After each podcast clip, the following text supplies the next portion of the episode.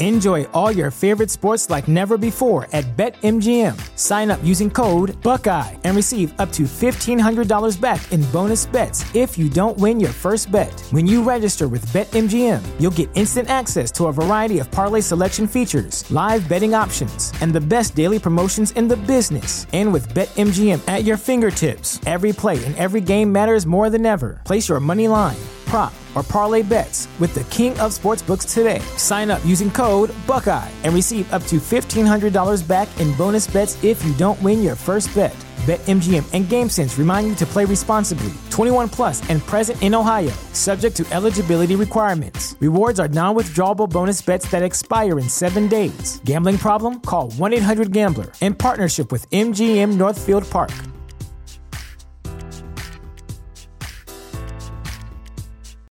You know how to book flights and hotels. All you're missing is a tool to plan the travel experiences you'll have once you arrive. That's why you need Viator. Book guided tours, activities, excursions, and more in one place to make your trip truly unforgettable. Viator has over 300,000 travel experiences to choose from. Everything from simple tours to extreme adventures and all the niche, interesting stuff in between. So you can plan something that everyone you're traveling with will enjoy. Real traveler reviews give the inside scoop from people who've already been on the experiences you're considering. So you can plan with confidence. Free cancellation helps you plan for the unexpected, and 24 7 customer support means you can travel worry free. Download the Viator app now and use code Viator10 for 10% off your first booking in the app. Find travel experiences for you. Do more with Viator.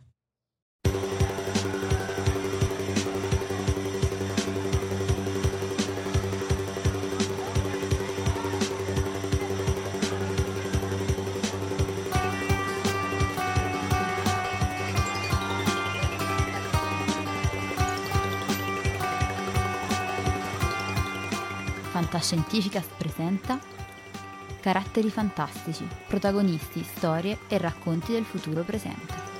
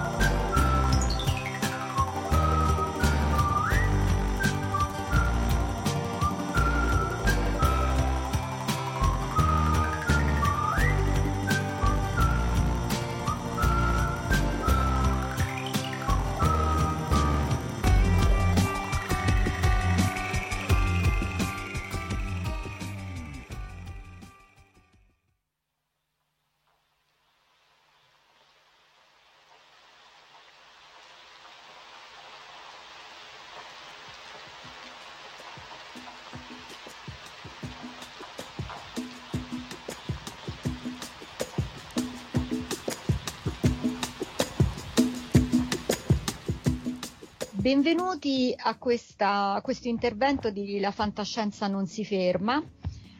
Eh, abbiamo ospiti, eh, io e Marco Gasolina abbiamo ospite lo scrittore Lanfranco Fabriani eh, che ci illustrerà in anteprima il suo ultimo romanzo, Il lastrico del tempo. In realtà questo era un panel che avevamo previsto per la DeepCon che eh, come ogni anno si doveva svolgere a Fiuggi proprio in questi giorni. E ovviamente vista l'emergenza in cui ci troviamo in tutta Italia è stata rimandata da, da, da, da destinarsi. Quindi abbiamo pensato di chiedere a Lanfranco comunque di illustrarci in anteprima um, di fare una chiacchierata e, e, presentarci appunto in anteprima il suo, il suo romanzo. Per i pochi che non lo conoscessero, Lanfranco Fabriani ha vinto due volte il premio Urania, è uno dei miei scrittori preferiti di fantascienza e non solo, come sanno molti, molti di voi. E, mm, e, questo è il terzo e purtroppo, da quello che mi ha detto, conclusivo romanzo del, del, ciclo di cui fanno parte anche tre racconti. Quindi, prima di tutto, eh, grazie Marco per, per, l'aiuto. E di che io sono solo di supporto. Ringraziamo Franco che si unisce a noi in questa anteprima della Deepcon. Dai, questo è primo, il primo pre-panel della Deepcon di quest'anno. Ringrazio io voi. Allora, Lanfranco, ci dai questo enorme dolore e ci confermi comunque che questo è l'ultimo romanzo? Uh, come intenzione in questo momento ti devo dire di sì, nel senso che eh, io non ho mai eh, amato quei, quella serialità per cui i personaggi eh, tornano sempre uguali a loro stessi. Eh, dal primo al secondo al terzo romanzo i personaggi hanno fatto un loro percorso e si sono sviluppati in un certo modo.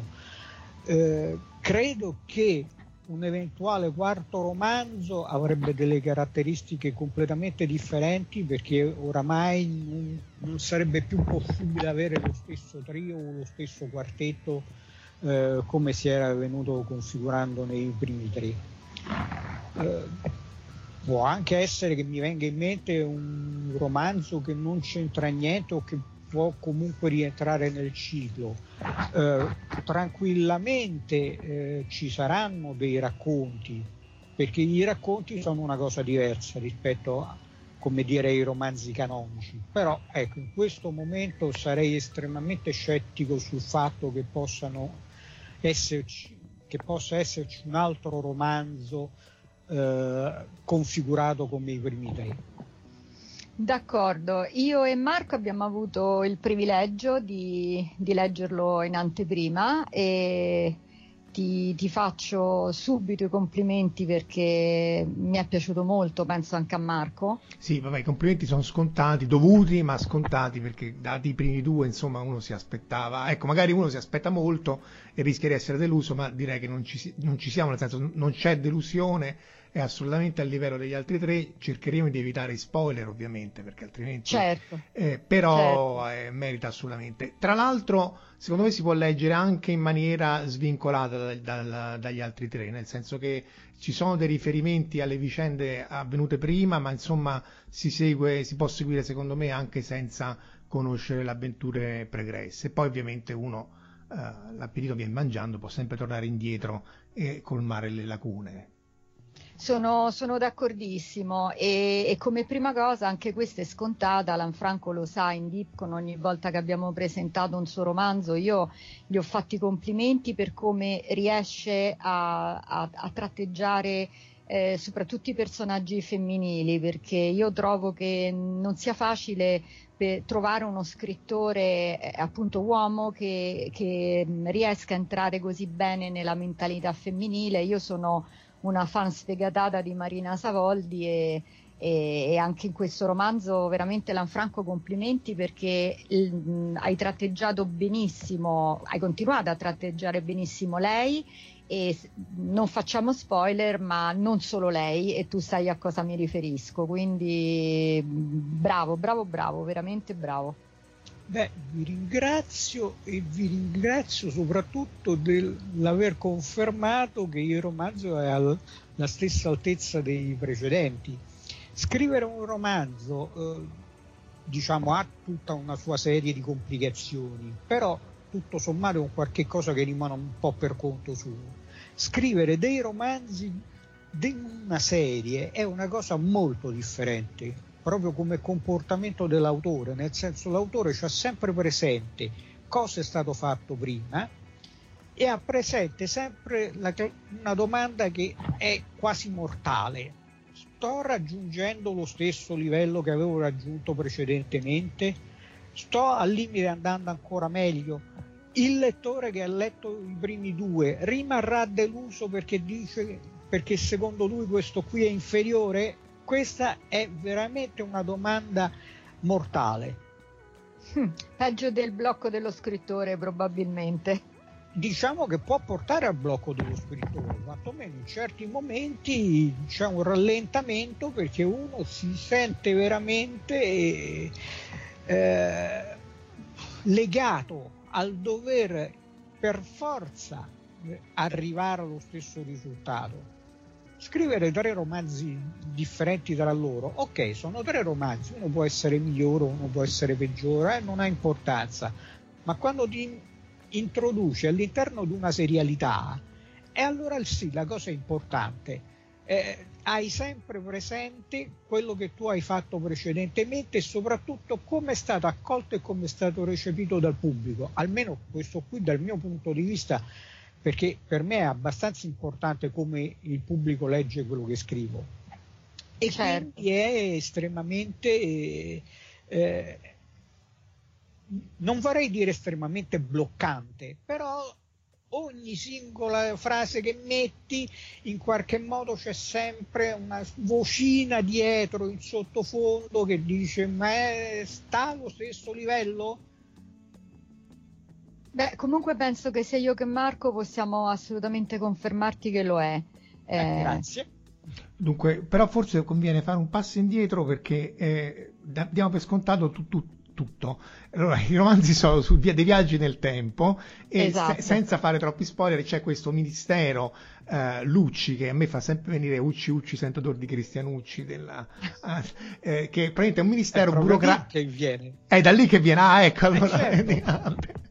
Eh, burocratico come un ministero con tutti gli, gli eh, scambi con i servizi segreti, la polizia, i carabinieri, eccetera, eccetera, a, a, a corto di fondi come tutti i, i, ministeri, però che fa viaggi nel tempo e correggono le eh, eh, vicissitudini del passato. Anche, anche la macchina del tempo, io ho apprezzato molto che non vai nei dettagli a costruirla, ma che la questo lo possiamo dire perché risale ai libri precedenti, l'aveva inventata uh, Leonardo da Vinci, se non ricordo male. Quindi eh, sono tutti aspetti molto piacevoli perché insomma il viaggio nel tempo è un argomento difficile da trattare. Quindi una delle domande che io ti volevo fare era eh, come ti sei posto tu, cioè tra virgolette, che regole ti sei dato per il viaggio nel tempo dal punto di vista dello scrittore, cioè quella che ti creava meno vincoli e, me- e più libertà dell'agire, perché poi è un thriller, no? a parte il viaggio nel tempo, sono tutti dei thriller in cui c'è l'assassino dietro, insomma. Certo. Eh, beh, è una bella domanda, nel senso che il vincolo eh, principale che mi sono dovuto porre era stato quello di riuscire a non parlare del viaggio nel tempo, nel senso doveva essere una cosa abbastanza scontata per i protagonisti e di fatto lo è, nel senso che ci lavorano sopra. Quindi è estremamente improbabile che possano spiegarsi tra di loro i principi del funzionamento del viaggio nel tempo. Questo limitava di molto la cosa, nel senso che poi come vai a spiegare qualche cosa al lettore facendo quello che in gergo si chiama un infodump lungo quattro pagine soltanto per dargli qualche piccola nozioncina eh, volevo che fosse una fantascienza abbastanza bassa come livello di fantascienza. Non volevo essere costretto a richiamare quella che, dov- quella che è magari per un appassionato di fantascienza una conoscenza in comune all'interno del genere ma volevo che fosse un qualche cosa che potesse essere letto anche da un non strettamente appassionato. E quindi mi ritrovavo nel, in qualche modo nell'impossibilità di spiegare quelli che sono i principi del viaggio nel tempo, anche perché partivo dal presupposto che al lettore potesse non importargliene proprio nulla. Eh, ad esempio nel primo romanzo in cui dovevo dare qualche piccolo eh, coso, qualche piccolo accenno non tanto a come funziona il viaggio nel tempo, ma a quello che possono essere le sue conseguenze. Io in realtà ho dovuto inventare tutto un seguimento sull'autostrada tra Roma e Firenze perché non potevo altrimenti mettermi a fare uno spiegone di tre pagine. Certo. Senti, Lanfranco, una domanda che ti volevo invece fare proprio che riguarda sempre la costruzione, diciamo, del romanzo e le ricerche che sicuramente devi fare eh, per poterlo scrivere. E, ehm, una delle delle cose secondo me più belle ovviamente di questi romanzi è anche che ehm, i protagonisti incontrano eh, dei personaggi storici molto famosi. Senza spoilerare possiamo penso tranquillamente dire che in questo romanzo ad esempio compare Machiavelli e che parla anche l'italiano del tempo diciamo in un certo senso. Quindi volevo chiederti eh, come, come hai fatto, che tipi di ricerche hai fatto per poter uh, inserire poi appunto uh, bene Machiavelli nel romanzo? Beh, eh, partiamo dal presupposto, cioè partiamo dal fondamento che io sono comunque laureato in lettere e Machiavelli l'ho dovuto studiare, molti certo. anni fa l'ho dovuto studiare. Eh, sostanzialmente non ho fatto altro che rileggere il principe. Eh, era comunque una lettura che nel corso del tempo avevo già fatto perché il direttore del servizio segreto Lucci è eh, un appassionato di Machiavelli e non fa altro che eh, citare il principe praticamente in ogni romanzo, quindi era un, qualche cosa tutto sommato già in itinere. Visto che questo era almeno considerato in quel momento l'ultimo romanzo eh, della serie mi è sembrato abbastanza naturale far entrare Machiavelli in scena. Certo, certo.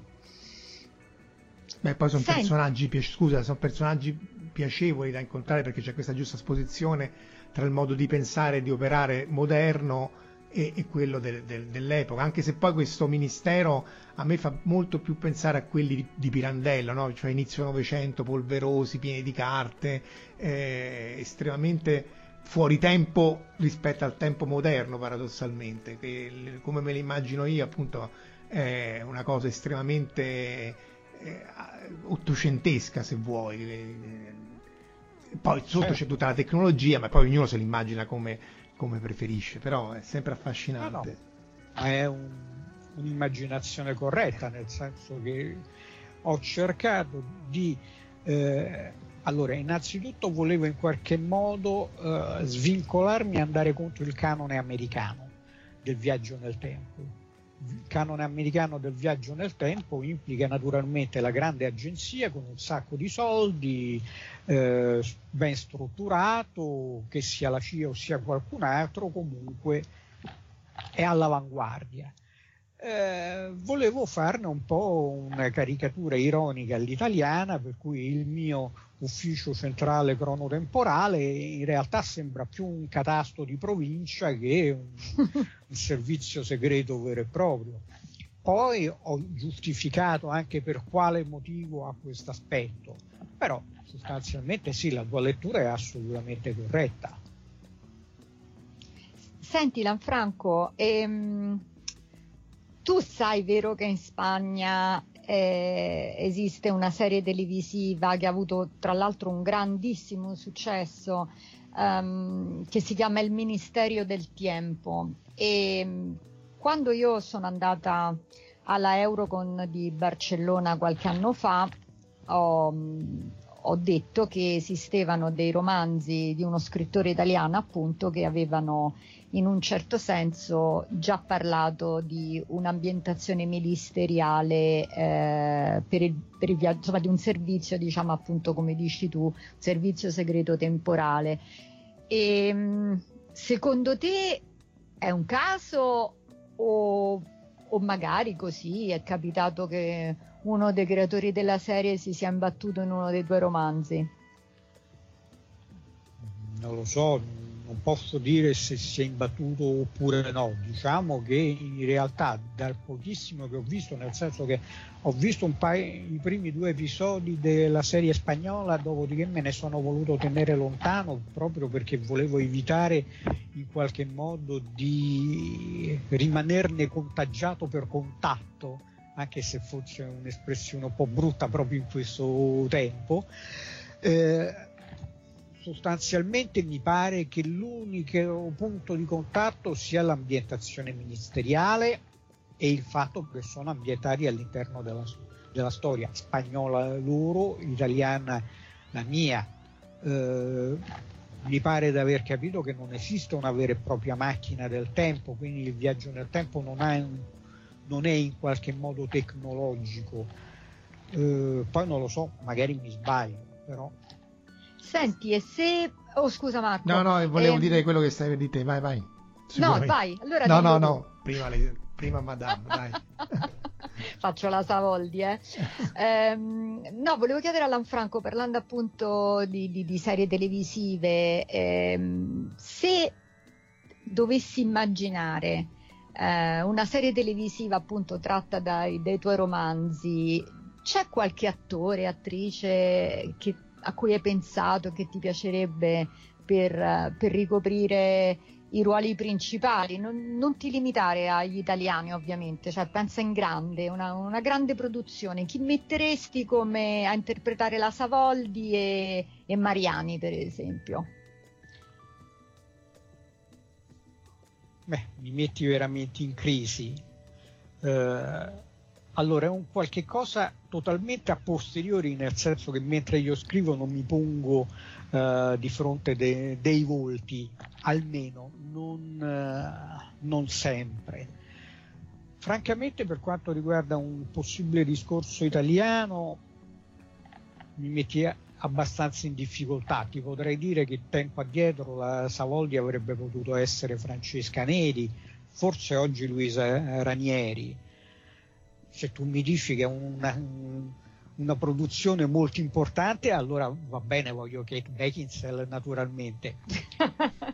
Però potrebbe essere anche una Kate Blanchet o una Tilda Swinton.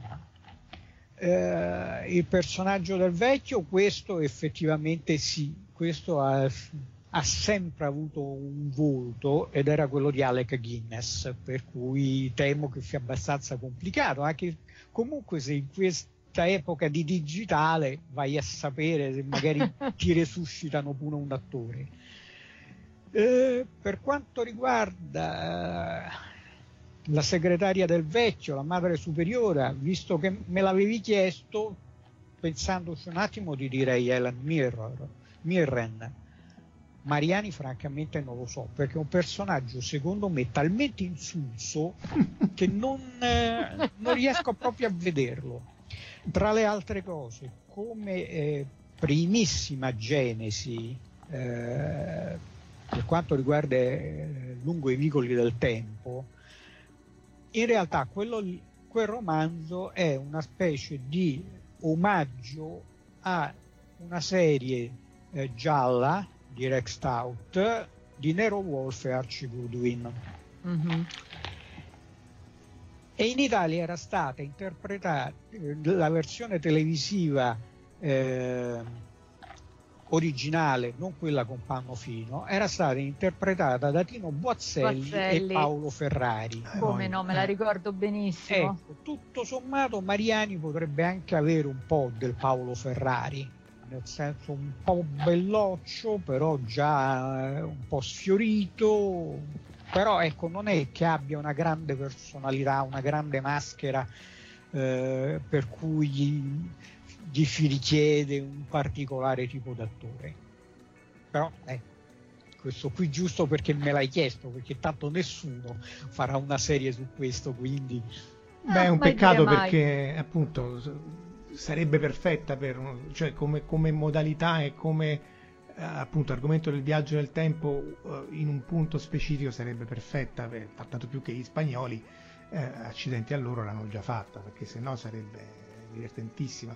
Su, anche sul concetto dell'antieroe, secondo me è una cosa che si apprezza molto, cioè questo Mariani è un po', non so se vi ricordate Gross Guai a Chinatown con Kurt Russell, no? lui si crede, sì. di essere, si crede, di essere, l'eroe, ma ne sbaglia una su due e poi in realtà non è lui l'eroe, qui l'eroina semmai appunto è, è Marina, eh, oppure insomma è tutta la struttura, ma lui è, è abbastanza appunto goffo, non prende più cantonate che altre. Questa secondo me è una cosa che si apprezza molto in un contesto italiano dove appunto il Superman o il, so, il Brad Pitt che risolve la situazione magari starebbe un po' fuori luogo, soprattutto in un ministero del genere.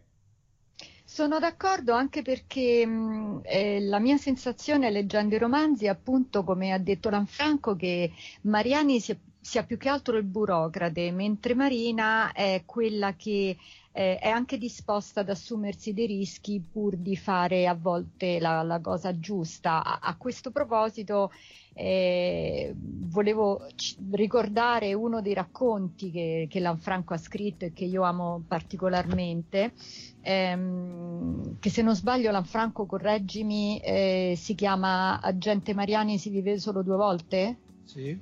Esatto, e, un racconto che io raccomando a tutti perché praticamente Lanfranco ha sfruttato la, la leggenda eh, sui Beatles per cui Paul McCartney sarebbe morto e, e, praticamente in un certo senso Marina salva la situazione. E, infatti Lanfranco ti volevo chiedere ma come ti è venuta questa idea? Non devi mai chiedere a un autore come gli vengono le idee perché lui lo sa, tutt'al più più ti può dire eh, ti può raccontare le circostanze in cui sei inciampato sopra, cosa magari lo ha innescato, ma è, è tutto un lavorio del cervello che è, a volte è assolutamente preconscio ti posso dire che la circostanza era che ero in vacanza sul lago Trasimeno, era una giornata di pioggia, la stanza d'albergo era decisamente squallida, il segnale televisivo pigliava soltanto quattro canali e a un certo punto c'era stata, mi pare, forse una puntata di Giacobbo che ritirava fuori per l'ennesima volta la leggenda della morte di Paul McCartney Dopodiché mi è uscito fuori un racconto ma a distanza di giorni.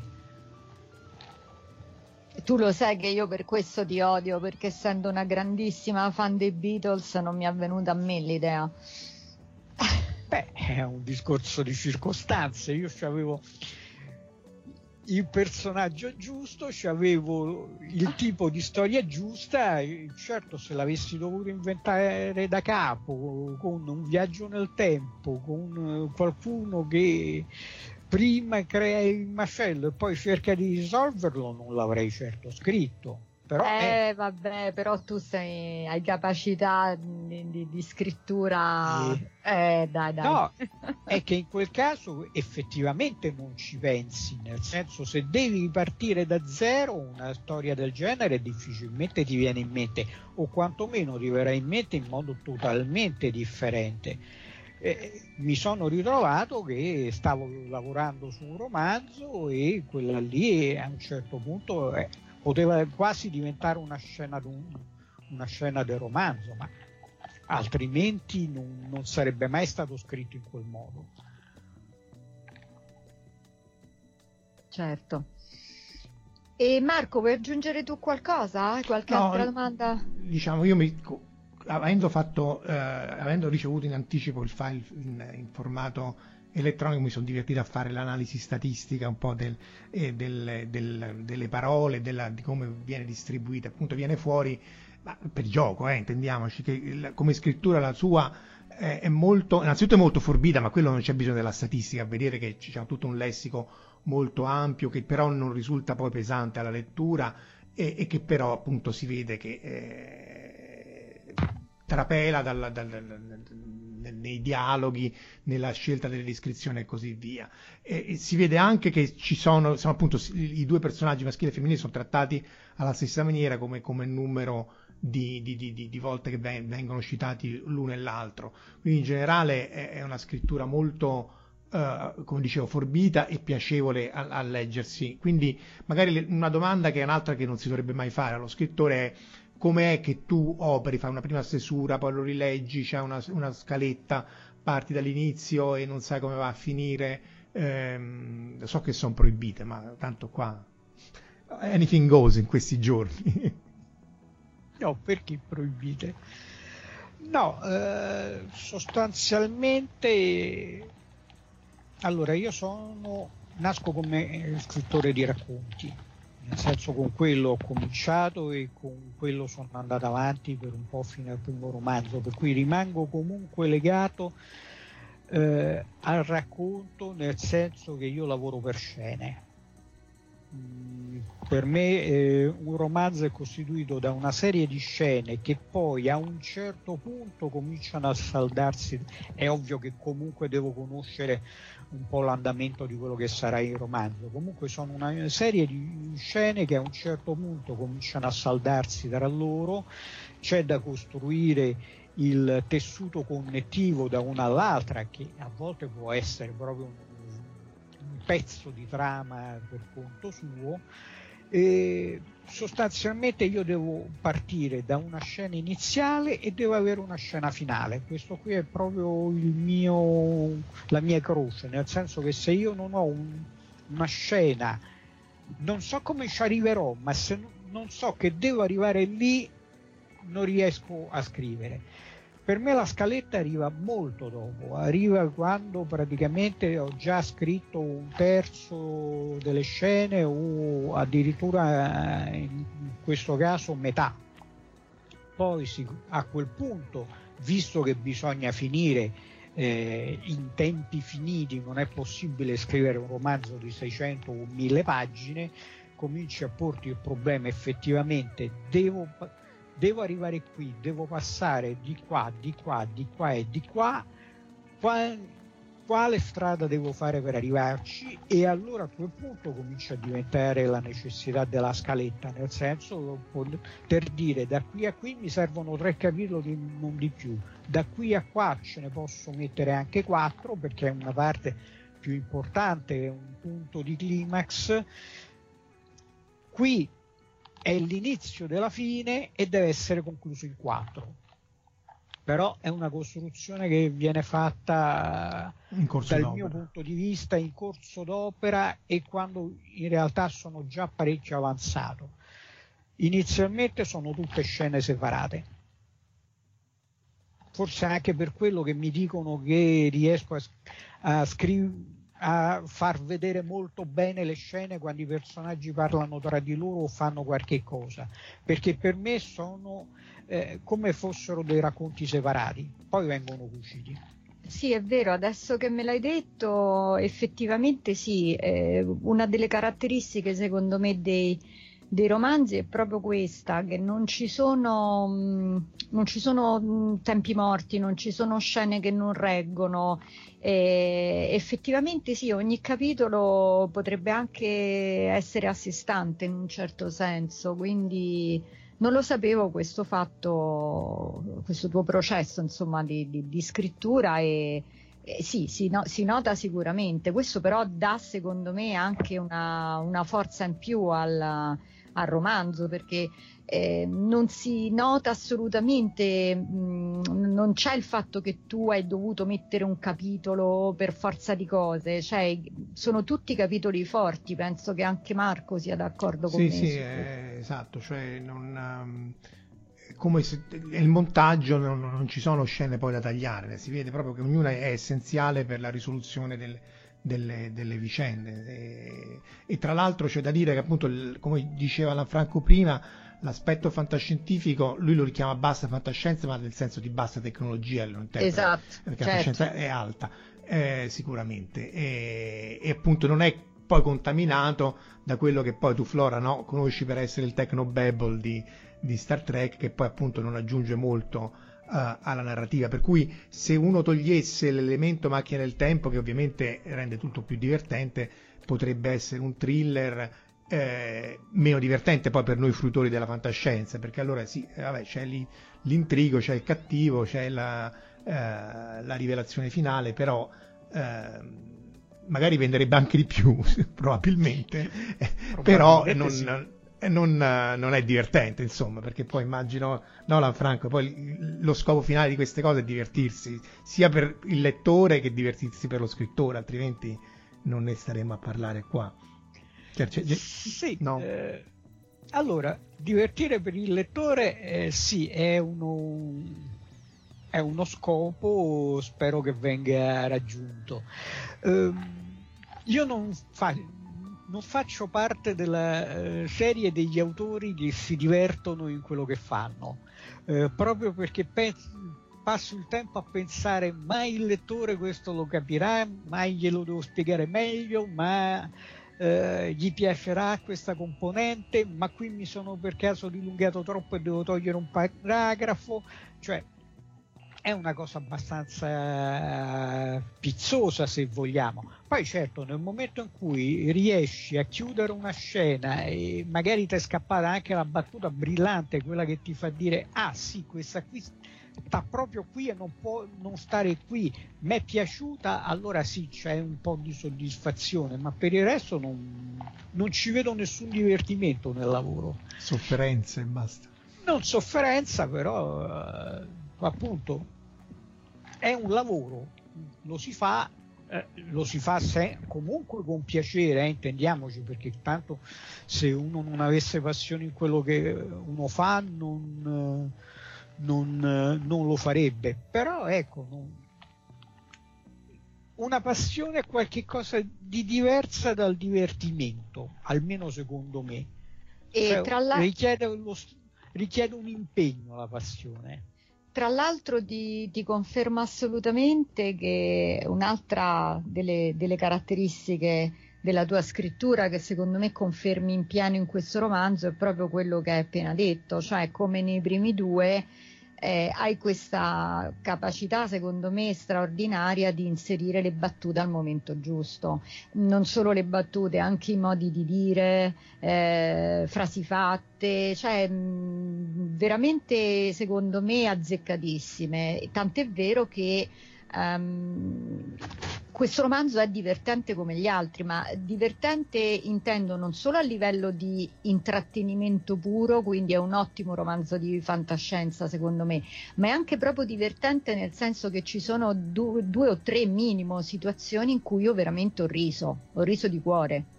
Ah, grazie.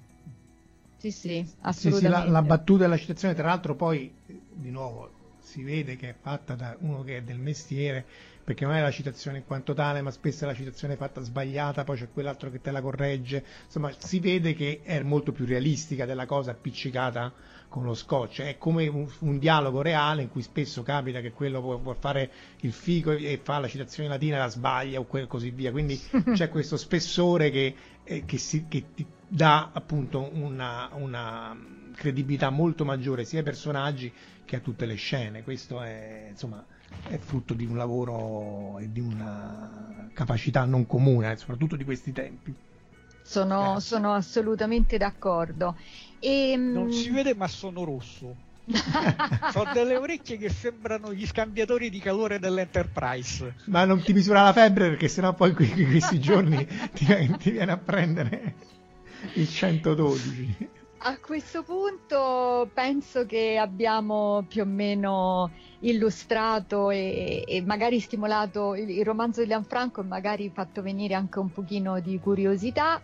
Quindi ricordiamo per favore Lanfranco uh, che il, il, romanzo si intitola appunto Il lastrico del tempo, è edito dalla Delos Books e mh, mm, quando uscirà ufficialmente? Ufficialmente esce il 17 marzo. Perfetto. È già prenotabile sia su Amazon che sul sito della Delos Books. Eh, noi come speravamo... credo anche su IPS. Noi speravamo infatti di, di averlo fisicamente, fisicamente alla Dipcon, purtroppo non è stato così e, e, purtroppo in questo momento ci piacerebbe tanto che Marina Savoldi e, e Luce si stessero davvero perché magari potrebbero darci una mano a risolvere un po' questa situazione in cui, in cui ci troviamo. E non è così, però speriamo insomma che, che questo incontro con Lanfranco sia servito a far trascorrere un po' di tempo agli appassionati di, di fantascienza in attesa di eh, di riprendere, si spera al più presto, le, le manifestazioni e gli incontri eh, di visu, diciamo. D'accordo? D'accordo. Allora, grazie mille Lanfranco, ringrazio grazie moltissimo anche Marco, ovviamente. Sì, sì, grazie a voi appunto. E diamo appuntamento agli ascoltatori per tutte le altre iniziative perché ricordatevi che la fantascienza non si ferma. Ciao a tutti. Ciao. Ciao. Avete ascoltato Fantascientificast, podcast di fantascienza e cronache della galassia, da un'idea di Paolo Bianchi e Omar Serafiti, con il contributo cibernetico del Cylon Prof Massimo De Santo. Potete seguirci ed interagire con noi sul nostro sito fantascientificast.it, su Facebook alla pagina Fantascientificast, su Twitter sul profilo at Fantascicast, sul nostro canale Telegram t.me slash fantascientificast, sulla nostra community Telegram t.me slash fsccommunity. Se siete particolarmente timidi, potete utilizzare la vecchia, cara e affidabile posta elettronica, scrivendoci all'indirizzo redazione fantascientificas.it. Tutte le puntate sono disponibili sul nostro sito, su Apple iTunes, su Spotify e su Podbean all'indirizzo podcast.fantascientificas.it.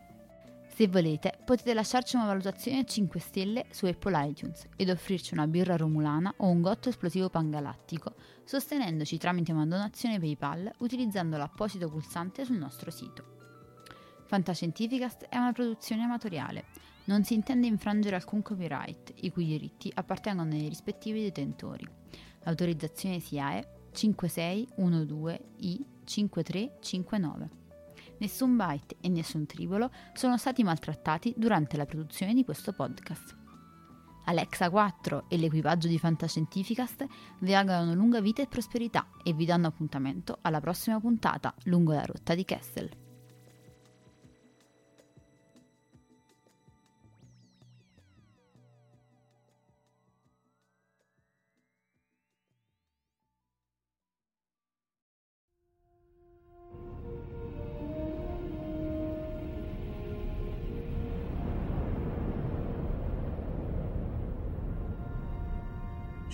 Hanno una gran bella nave.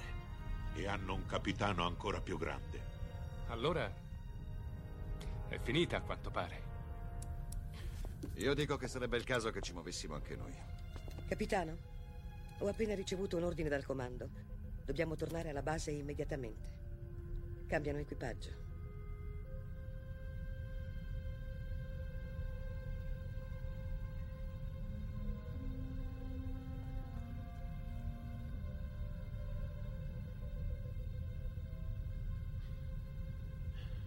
Se fossi umano, penso che ora la mia risposta sarebbe andate al diavolo.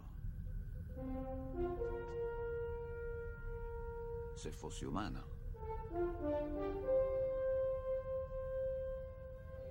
Che rotta, capitano.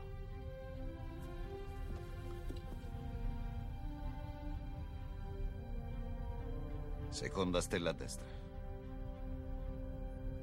poi dritto fino al mattino.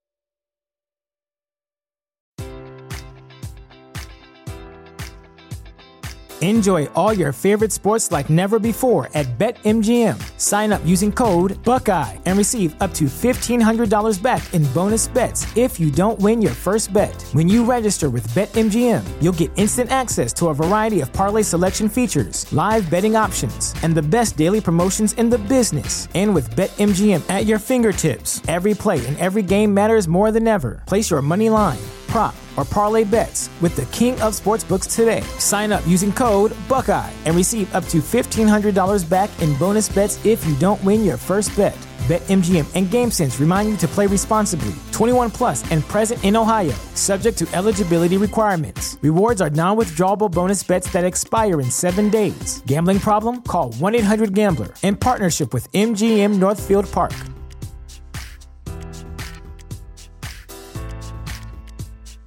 Save big on brunch for mom, all in the Kroger app. Get 16 ounce packs of flavorful Angus 90% lean ground sirloin for $4.99 each with a digital coupon. Then buy two get two free on 12 packs of delicious Coca Cola, Pepsi, or 7UP, all with your card. Shop these deals at your local Kroger today or tap the screen now to download the Kroger app to save big today. Kroger, fresh for everyone. Prices and product availability subject to change. Restrictions apply. See site for details.